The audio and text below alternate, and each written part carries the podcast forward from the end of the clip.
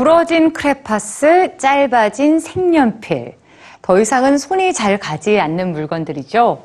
여러분 이런 것들을 어떻게 하시나요?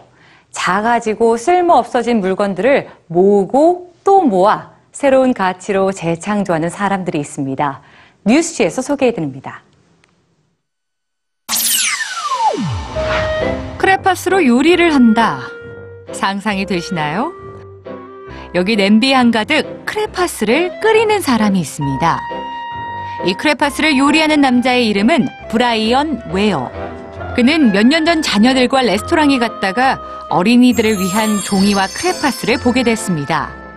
그리고 한두 번 정도 사용된 크레파스는 그냥 버려진다는 사실도 알게 됐죠. 그래서 브라이언은 특별한 방법을 떠올렸습니다. The Crayon Initiative. 크레파스를 재활용해서 기부를 하는 비영리 단체를 만든 겁니다. 크레파스를 어떻게 재활용할 수 있냐고요?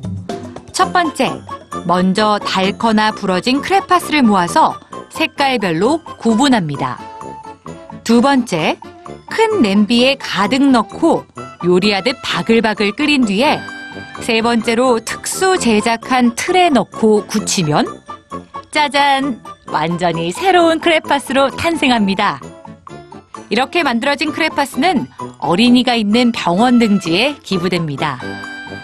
버려질 뻔한 크레파스를 재활용할 뿐만 아니라 아이들의 꿈을 새롭게 채색하는 멋진 선물이 되고 있습니다. 여기 또 다른 새로운 가치를 만든 사람이 있습니다.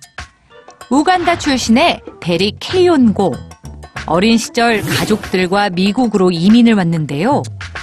처음 묵게 된 호텔에서 하루밖에 사용하지 않은 비누들이 버려지는 걸 보고 큰 충격을 받았습니다.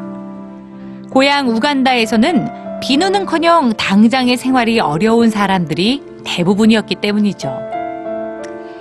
케용고는 성인이 된 후 비누를 모아서 가난한 사람들에게 나눠줘야겠다고 생각했습니다. 직접 애틀랜타 지역의 호텔들을 찾아다니며 비누를 수거하고 종류별로 나눠서 물에 녹인 후 불순물을 걸러내 새로운 비누를 만들었습니다. 2009년 이렇게 글로벌 소프 프로젝트는 시작이 됐는데요. 이젠 300개 이상의 호텔이 이들에게 사용한 비누를 제공하고 있습니다.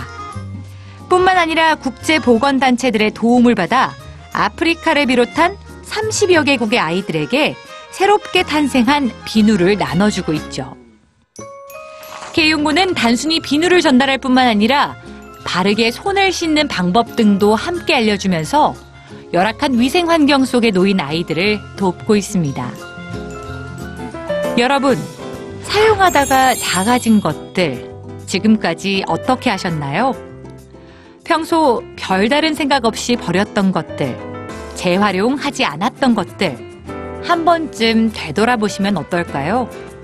누군가에겐 희망과 꿈의 조각으로 재탄생될지도 모릅니다.